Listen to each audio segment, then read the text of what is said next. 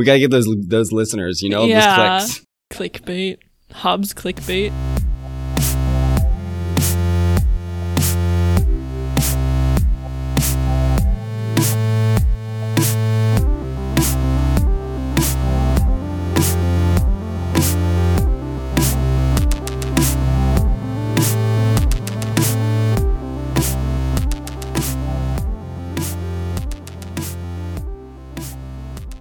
I'm Danielle Yet, and you're listening to Critical Faith. This podcast is coming to you from the Center for Philosophy, Religion, and Social Ethics at the Institute for Christian Studies, casually known as ICS. ICS is a graduate school of philosophy in Toronto, where I am a junior member, which is what we call our students. In this podcast, we get together to talk about all things faith, scholarship, and society, and the many ways those things interact. We want Critical Faith to give you a bit of a glimpse into the everyday life of ICS. Each week, we'll invite a new panel of guests, including past and present members of ICS and friends of the Institute to join us. We'll ask them to share their journey in scholarship and how it connects to their faith and their lives. I'm Mark Standish, and I'm also a junior member at ICS. With us today, we have Nick Ansell, senior member in theology. We'll introduce Nick when we get to our second segment. Mark, since you're new to the podcast, we're going to initiate you with our set of intro questions. Are you ready? Yes. Question one What was your favorite book in your childhood? I have two answers to this question, but I'll keep them brief. The first one, I was really into the Redwall books, which are fantasy books about rodents mostly. They focus primarily on a mouse, but there are all types of ro- rodents involved, and they have battles and and such. As rodents do. Yes, as rodents do. And my dad, he, I don't know why. Um, I don't know. This was his highbrow nature or something. But my dad told me that I had to stop reading Redwall and and read classic literature, which leads me to my second book. My dad led me to the classic literature section in the library, and I looked at the wall and I saw of mice and men. That sounds similar to Redwall. I'm going to read that. And then I stayed up all night reading it and wept in my bed when I was 12. So um, that is my favorite book of my childhood. Very, very different examples, but equally great. Uh, second of three intro questions. For our listeners who live in or may visit Toronto, what is your favorite bar or coffee shop in ICS's hometown? And since you live in what might be considered a suburb of Toronto, Hamilton, Those are fighting words. Those are fighting words. If you know the relationship between Hamilton and Toronto, Hamilton is the working class little brother of Toronto who resents their little brotherness to Toronto. And so calling us a suburb, uh, that is offensive in some ways. I'm sorry, Hamiltonians. we we accept your apology. So for Hamilton, one of my best friends runs a coffee shop in Hamilton called The Cannon, and The Cannon is known primarily for its relationship to the filmmaker Guillermo del Toro because he on numerous occasions has extolled the virtues of the Cannon, including saying how much he loves their pancakes. Except that they don't sell pancakes, they sell waffles. That's the joke. So the Cannon is great, and then as far as a bar, uh, the Ship is an amazing bar that is very ship themed. You kind of feel like you're in the 17th century crossing the Atlantic or something. The ship, the cannon, all your mice battles. There's a there's a theme here.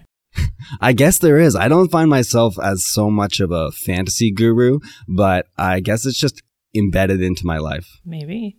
So we'll see how this comes out in the third intro question, which is possibly also the most controversial.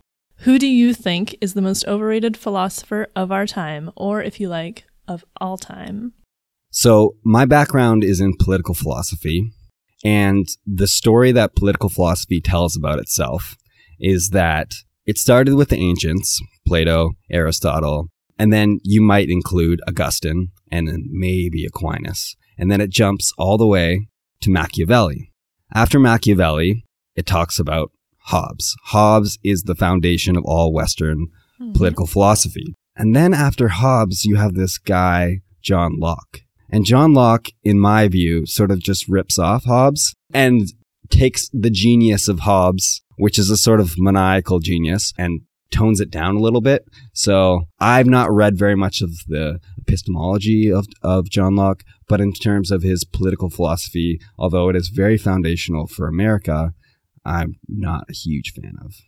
Is that really controversial? Okay. I think that John Locke did not offer a meaningful contribution to Western political philosophy. Ooh, those are fighting words. There you go.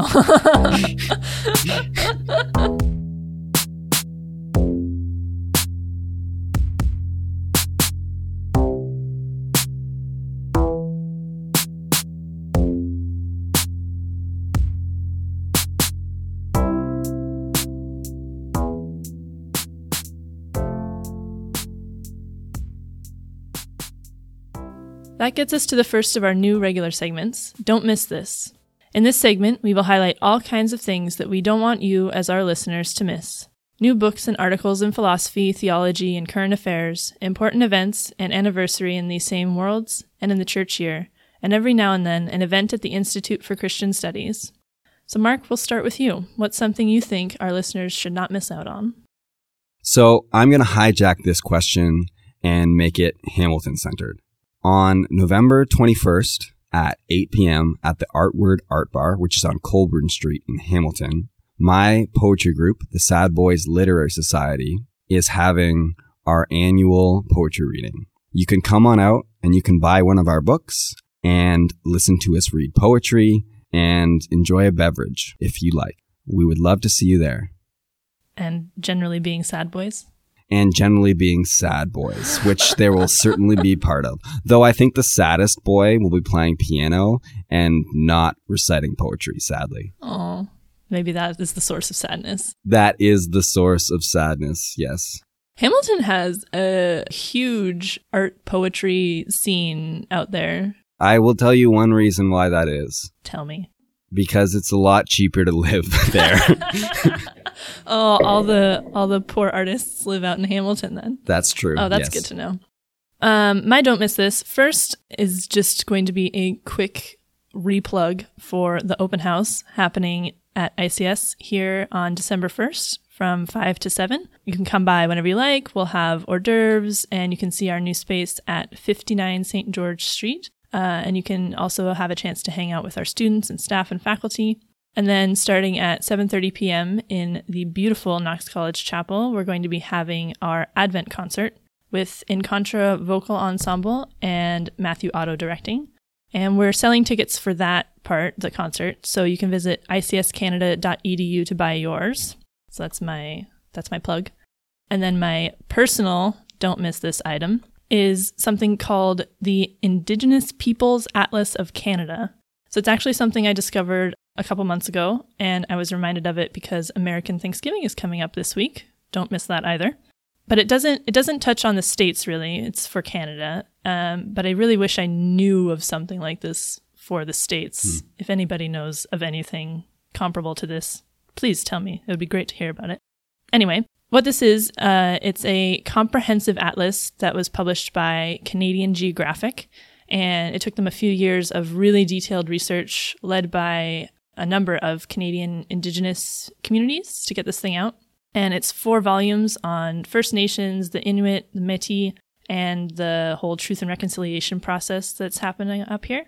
And it talks about like their histories, the treaties, food, language, rights and practices, everything. It's available online, which is super convenient.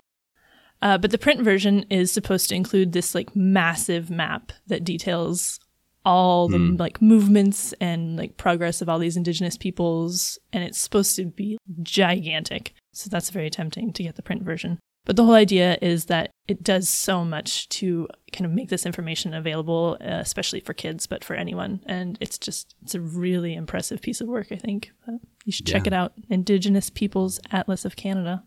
That sounds amazing.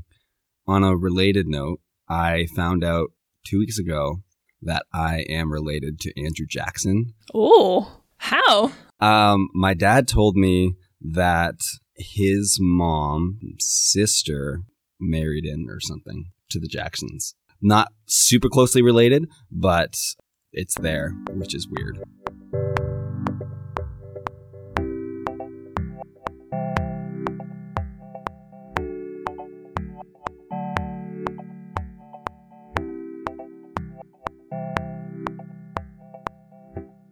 So, in the second of our new regular segments, we want to give you a glimpse of what it's like to be critically faithful in a graduate school of philosophy, theology, and interdisciplinary studies like ICS. And so we will simply be asking our guest, What are you working on? We'll be talking about seminars and courses taking place at ICS at this moment, the reading and other research our members are doing, our writing, publishing, presentations, and conference participation. So, welcome, Nick. Hi. We ask our guests a standard set of three intro questions. So, first, tell me, what was your favorite childhood book?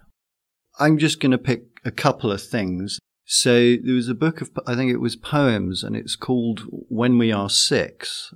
I um, was lent some books by a neighbor when I was five, and this was in the pile. And when it came time to hand them back, I hung on to this one, which was a bit naughty. And I think it was mainly the title there's a poem, I think it's quite well known at the beginning, which starts when I was one, I'd just begun, when I was two, I was nearly new kind of thing. And then it, and it builds up to this, now I'm six, I want to be six forever and ever. And there was something about that that appealed to me because I wasn't six yet. And uh, so it was this kind of horizon of, oh, there's this special age coming. And I couldn't, I didn't give the book back, which it sort of, now tells me there's something about my, my sense of who I was that got connected to this book. So that's the first one. And then the, next one I'm going to throw in also from pretty early on is the, um, that wonderful book, uh, Where the Wild Things Are. Mm. And I had an uncle who was, um, quite sort of, well, not just literate, but literary. And, and so I got a ton of the really kind of sort of quite cutting edge kind of things from him.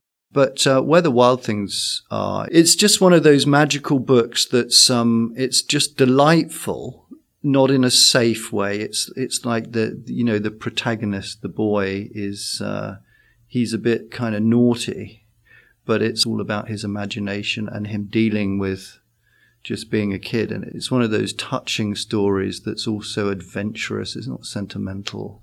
There you go. And the wild things ties in with stuff I've worked on in recent uh, years, in fact. So the, the theme of wildness is part of my ongoing theological investigation. So perhaps that book, you know, touched me pretty deep down, you know. Set the path for you. We'll have to come back to the wild things. Indeed. So, second of three intro questions for our listeners who may live in Toronto or want to visit, what is your favorite bar or coffee shop in ICS's hometown? Yeah, so I'm going to go for coffee shop rather than bar. So I am a bit of a coffee addict. I'd love to be able to sort of name some kind of indie place that is just one of them.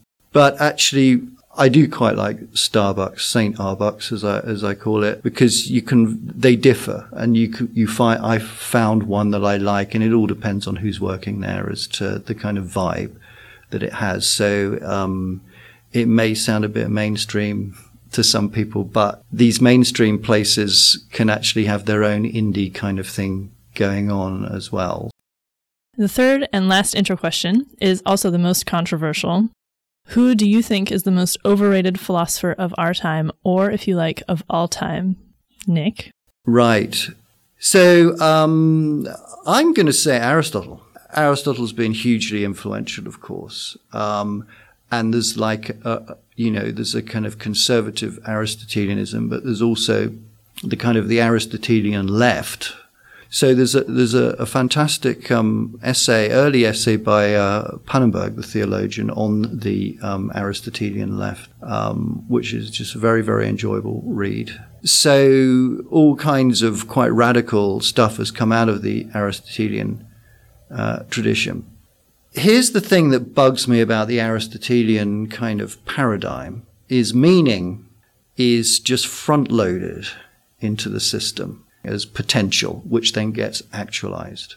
And Christian theology has really bought into this. It's bought into Plato in certain ways. It's bought into Aristotle in, in the sense of God created the world.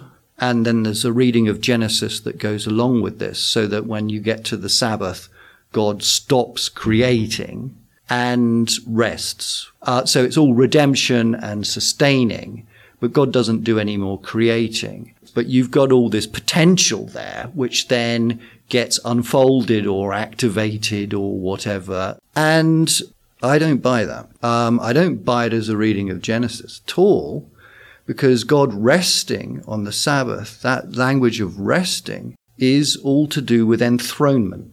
It's like God's kingdom is established, set up, and God then is enthroned. And it's like history is really going to get going now because the conditions are set for history. It doesn't mean that God rests from anything, and that includes creating. So I believe in ongoing creation. And how can you not? I mean, if you, there's so many things that you can appeal to here, but if you're a parent, you know that when your child is born, someone new has come into the world and the newness hasn't simply emerged, it's arrived. And I think one can say that it's the biblical tradition that really brings the, the notion of radical newness into everyday discourse and that you, you don't get this radical recognition of newness perhaps anywhere else. I think if you're a sort of uh, a strict Aristotelian or even a kind of groovy radicalized one, I don't think you can really take that on board.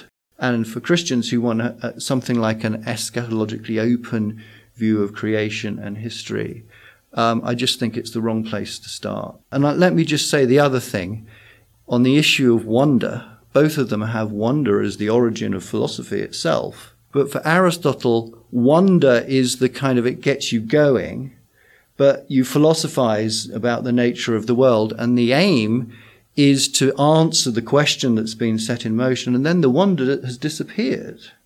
But the experience of wonder is something that doesn't get explained away.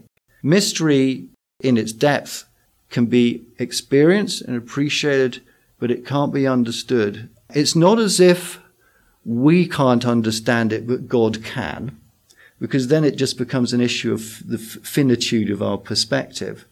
It's like God does not understand mystery because God relates to things appropriately and knows things fully and intimately and in covenant. And mystery isn't the sort of thing that can be understood. It can be known, but not understood. So Aristotle, yes, he was brilliant. Yes, he's right to make a break with uh, Plato. But um, let's not be uh, confined to, you know, some of his fundamental assumptions because they're too limiting. Well, there you go. How's that for strong, strong opinions? Well, and you'll be able to get into it more when we get to the main point of our segment, which is what are you working on, right? Right. So, what am I working on? What are you working on? A lot of things. So, I've got an ongoing project on the book of Revelation, and I hope to write a commentary on the book of Revelation at some point, And I've got a publisher interested in that who basically has said yes. But that's a little way off. For now, the most immediate project is writing an essay on the book of Revelation and final judgment because there are two other scholars who are involved in the kind of final judgment as annihilation versus final judgment as eternal, eternal suffering debate, which is, is going on. It's fairly acute at the moment in certain circles. And the plan was for the three of us to actually write and get our pieces all published in the same journal at the same time. So there would be a theme issue. So there's, there is a journal that's, you know, interested in, in doing this. And my take on Final Judgment is, is a bit different. So, um, the book of Revelation, sometimes called John's Apocalypse, uh, and we get the word apocalyptic from that. And uh, there are different definitions of apocalyptic in, in biblical studies. So I have my own kind of definition, which is there are two fundamental things that happen in biblical apocalyptic, at least. First of all, there is a transition from the old age to the new age, or the age that is uh, to come. So you get a transition. The, tr- the transition between the two ages is dealt with in the apocalyptic genre. Um, there's a lot in the New Testament that's overtly apocalyptic, which hasn't been really recognized as such. A famous passage in Romans 8, where you have creation groaning, as in the pains of childbirth, for example. what you've got there is the present creation is itself groaning as it gives birth to the new creation. There's a cosmic birth process going on. So birthing language and the pain and struggle as well as the hope of birthing is is very much as it were native to apocalyptic discourse and along with the the birth pangs you have the death throes of the old age passing away. The other thing that is a characteristic of apocalyptic is the the reunion of the heavens and the earth. The marriage of heaven and earth would be one of the ways that this is described, and that's certainly what you find at the end of the book of Revelation is the marriage of heaven and earth, which it's not the marriage of Jesus and the church, thank you very much. It's like almost all commentators say this, and everybody says this. If you read it carefully, it's heaven and earth. And Jesus there, as the bridegroom, represents the earth. And it's the city that represents the heavens. And there is an aside that refers to the good works of the saints as being part of how this city is, as it were, clothed in some way, but it is not a focus on the church as bride. That's a, an imposing of a misreading of, of some material in Paul onto the book of Revelation. Now, here's where I differ in terms of final judgment is I believe that the book of Revelation is the transition from the old age to the new age has in fact for us occurred in that this is seen as centered in the events of AD 70 and the destruction of the temple of Jerusalem amongst other things. The temple is a microcosm for the macrocosm of creation itself, which includes heaven and earth. When the temple is erased, that is the end of the old age. So this transition between the ages has, um, in some sense, occurred, but with the the important qualifier that most of us live still in the old age, not in the new age. But the fundamental judgment, quote unquote, has occurred already. But the judgment is in the service of putting things right or healing. So it's not just restorative, it's actually creating something new. So this is a judgment unto salvation. That's my phrase for, for trying to capture this. That is what I'll be arguing in my opinion. I've got 10,000 words, so I, I, probably, you know, you listen to me going on and on about this, um, and you think that may, well, possibly won't be enough, but it's quite a lot for a journal article. So you've written about this before, right? You have your book, The Annihilation of Hell. So how is your current work building off of that? So I wrote a book called The Annihilation of Hell, which is um, was originally a doctoral thesis, and it's on Jürgen Moltmann's eschatology. And I have an appendix on the Book of Revelation where I explore all of this. So, how is my piece going to be different? Because that's a fairly extensive um, appendix, and I think you've possibly read that. It's it's a big book. It's a big appendix. It's, it's big talking appendix. about big things. It is. That's right. So um, there's things. I'm, there's some things I'm looking to sharpen up. The definition of apocalyptic, I'll you know bring to the fore. I think in that discussion, it's I talk about it as the transition between the two ages, but not the reconnection of heaven and earth. Although that's there, it's like I for some reason don't bring that into my definition. So um, I'm going to sharpen that up one of the things I want to do is is bring out um, the motif of the the the judgment of Jezebel, uh, which is alluded to for sure in the book, and and go back into um, the uh, Old Testament portrayal of that, and um, and then see now how is there hope for Jezebel. Even for Jezebel, there's there's there is it's a judgment unto salvation. Um, now, how am I going to argue that? One of the ways I'm thinking of arguing that is by having something on. So there's a, a king of the, the southern kingdom uh, called Manasseh, and he's sort of singled out. And um, you think if you read the account in First, Second Kings, that this is the absolute low point of, of Israel's history, and it's just simply condemned. Right. If you read First, Second Chronicles, we learn Manasseh repents. And it turns out that Manasseh is the what is it now, grandfather, I think, of Josiah. So it's like you have the low point, which is also the turning point. So there's a future for Manasseh. No Bible reader is going to dispute that. But if you just read First and Second Kings, there's there's no way that you would uh, think that there was any grounds for that.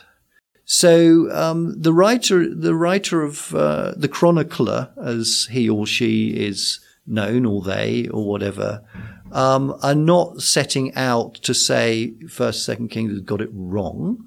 They're opening things up, right? So the New Testament will open certain motifs up. Some things do get um, expanded and uh, you can you can see a future even for Jezebel if you read the Book of Revelation a certain way, and um, you read in hope, and that can, that transforms what you see. That's great.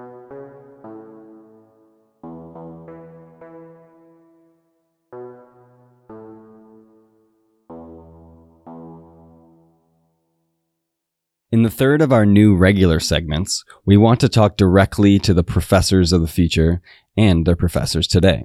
Moving on from what you've been working on, we will talk about what it is like to be a scholar and how we made our way to academic lives. We hope over time to map the journey from being an undergraduate student to being a professor of philosophy or theology, with an emphasis on teaching philosophy in undergraduate programs. This week, we will each talk a little about something that happened during our own undergraduate years that moved us in the direction of where we are now as graduate students or faculty at the ICS. So tell me a little bit about your story. Well, I was an undergrad in the early 80s.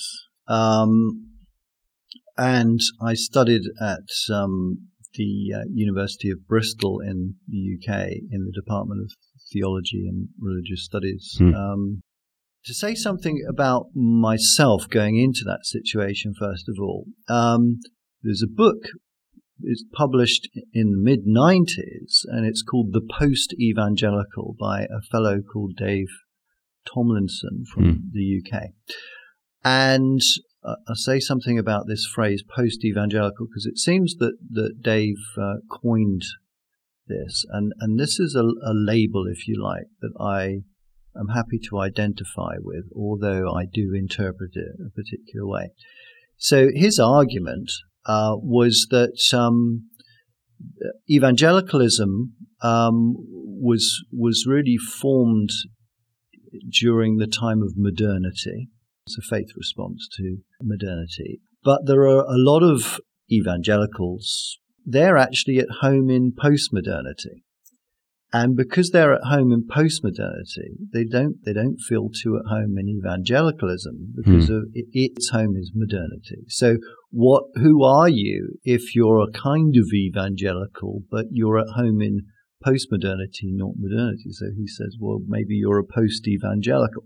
Uh, it's a kind of a way of being an evangelical, you could say. I would say that once you name it that way, it also it subtly changes. You know, uh, it doesn't just name the world; it changes it. So, um, but I I feel that I was kind of always you know on a path to becoming a post evangelical, even when I was an evangelical in the early eighties.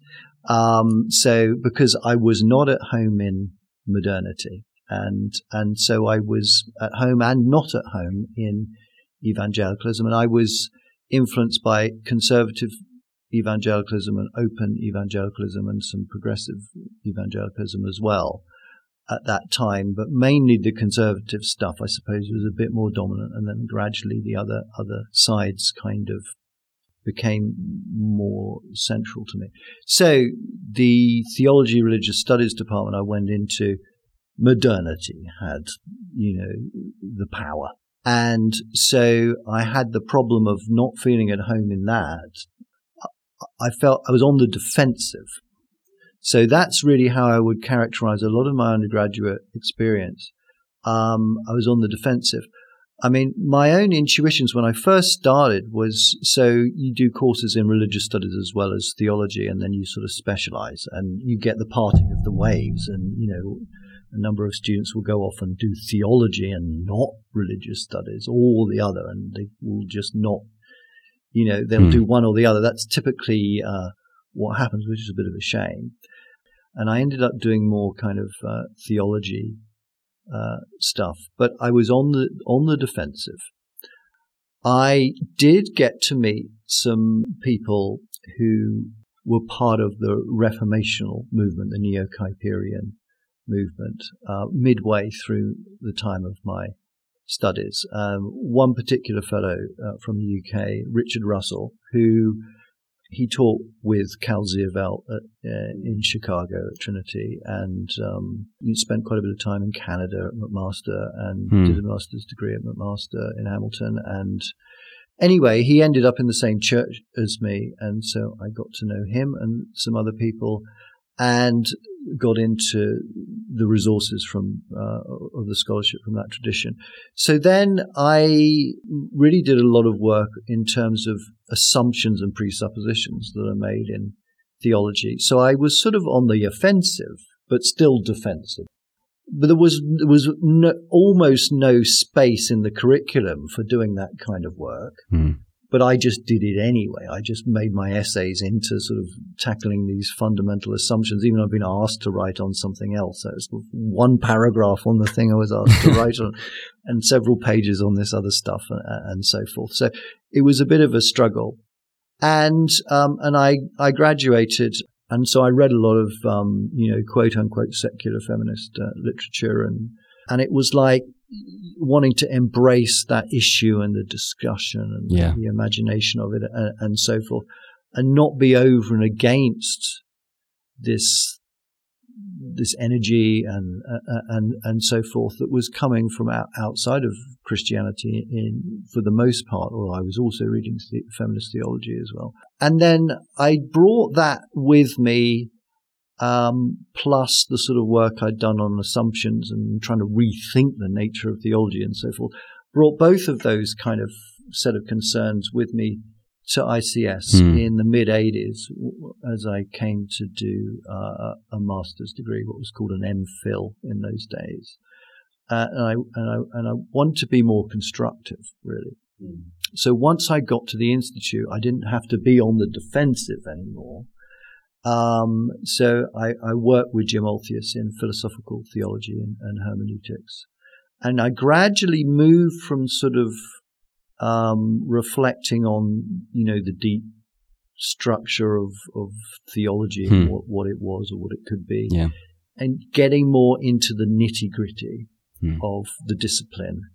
And so, as a student at the institute, um, in, as a master's student, I worked in the end on Rosemary Ruether's uh, feminist theology, which uh, she she worked on providing a, a sense of what feminist theology could do in the different areas of Hmm. systematic theology, for example. And so that got me into those areas more. Hmm. Um, and then um, I worked on Jürgen Moltmann for my uh, dissertation uh, uh, as a doctoral student, and more into nitty gritty. And and I've I've got really into biblical studies, so that sort of nitty gritty stuff. And I, I'll give you an example of of just something that I had published, which sort of exemplifies this. So I have a, an essay which was part of a collection from um, Society of Biblical Literature scholars, and the, the, the collection is called Gender Agenda Matters, Hmm. Gender Agenda Matters, or and I actually suggested the title for this thing. um, and and I have a piece in there, and it's entitled "Too Good to Be True?" Question mark. The female pronoun for God in Numbers eleven, verse fifteen and it focuses in a sense on one word which is only two letters in hebrew in terms of the consonants i mean there are some vowels where moses refers to god as you as we would say you know in english and it looks like the feminine form is is and uh, so and i explored this that's one word but two letters and very interestingly the the feminine form of uh, you in in Hebrew.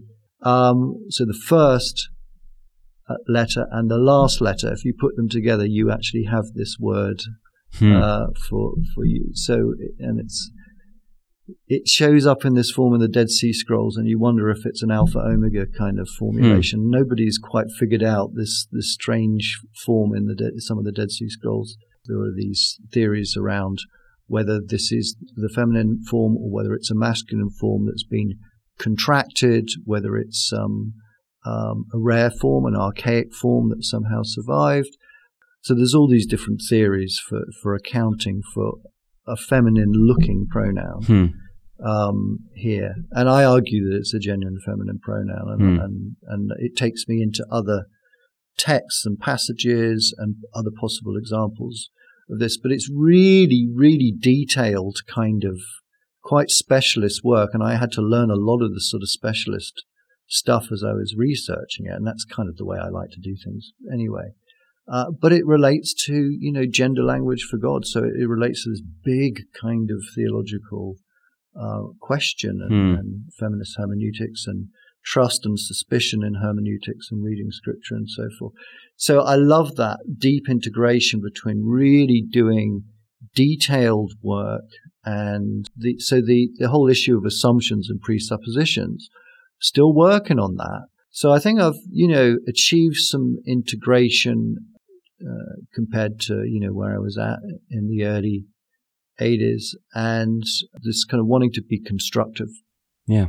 as well. So I, I could now go back and do my undergraduate program and, and really enjoy exploring assumptions in terms of the things I was actually asked to write on, you know. Hmm. Uh, but I was not in the space to do that at the time. Yeah. And um, that's that's just uh, life at times. You can feel a bit out of it and alienated, and that makes you restless. Um, and you should embrace the restlessness and and get yourself on a journey where you can find, you know, some rest, uh, Yeah. some peace, um, and um, turn that into something positive. Hmm. Well, thank you very much. That's great to hear. So, how does that work for you in your in your work or your your journey? So my journey really started in grade 12. In grade 12, one of my teachers, Mr. Clark, was teaching me how to read literary texts using literary theories.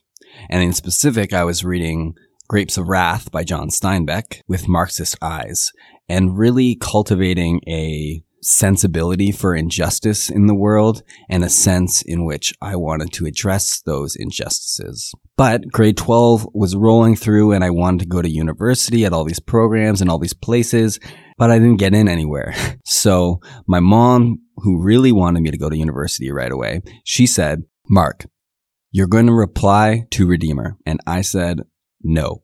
And she said, if you don't apply to Redeemer, you can't use the car anymore. And I was convinced. I applied to Redeemer and ended up being one of the best decisions of my life. At Redeemer, I found professors who really engaged with me, who cared about me, and who were willing to be interested in the things that I was interested in. Two specific professors come to mind. The first is David Koyzis, who was professor of political science at Redeemer. The second was Craig Bartholomew, who is professor of philosophy. And I just could not get enough of his classes. I didn't plan on having a minor in philosophy.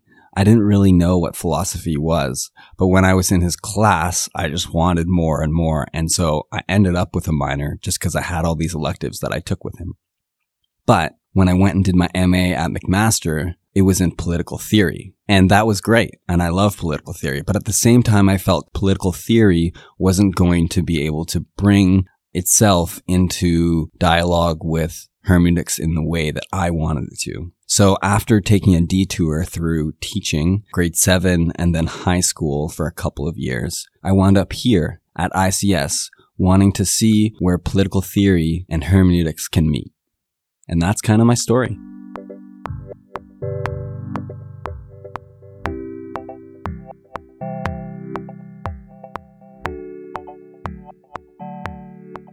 That brings us to the fourth and last of our new regular segments, and to copy the example of NPR's Pop Culture Happy Hour, our favorite segment every week. What is your pleasure? This is where we get to kick off our shoes and talk about the other things we do for fun.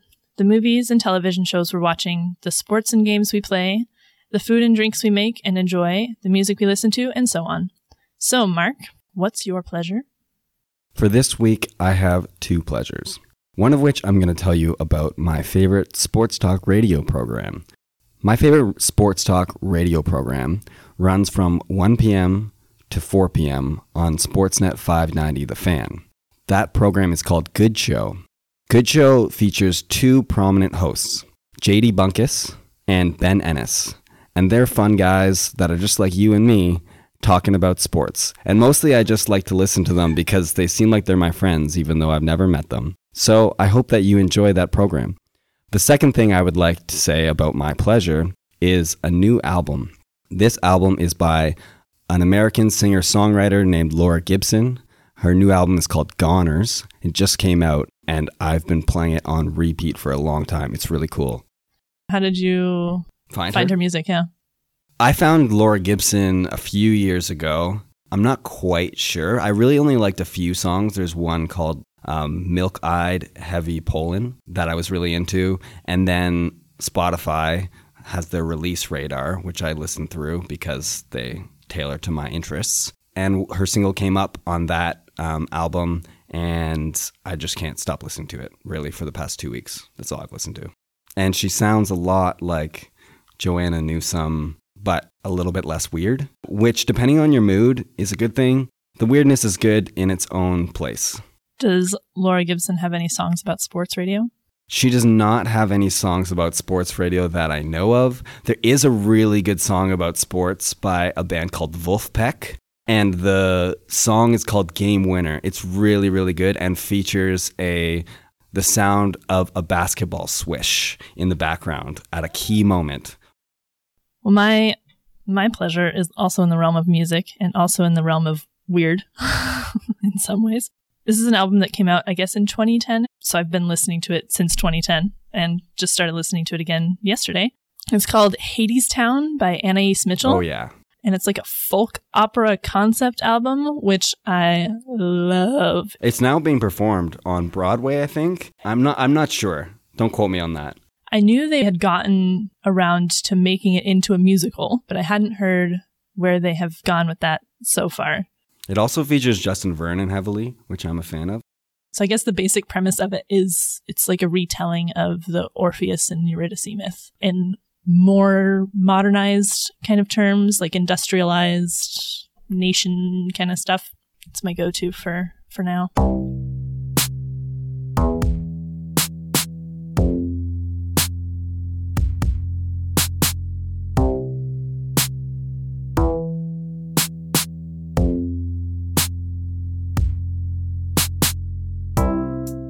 And that brings us to the end of our show this week. If you would like to know more about the Center for Philosophy, Religion, and Social Ethics and the Institute for Christian Studies, you can visit us at icscanada.edu. If anything from this week's show piqued your interest, you can also email us at criticalfaith at icscanada.edu. You can also find us all on Twitter. You can find my co host at Beware the Yeti. You can find me at Mark Standish. And you can also follow ICS at INSCHR. And from the heart of ICS, thank you all for listening. This has been Critical Faith. If you like what you heard, subscribe to us on iTunes and consider giving us a review. It helps people find us and keeps us on their radar. Most importantly, tell your friends. See you next time.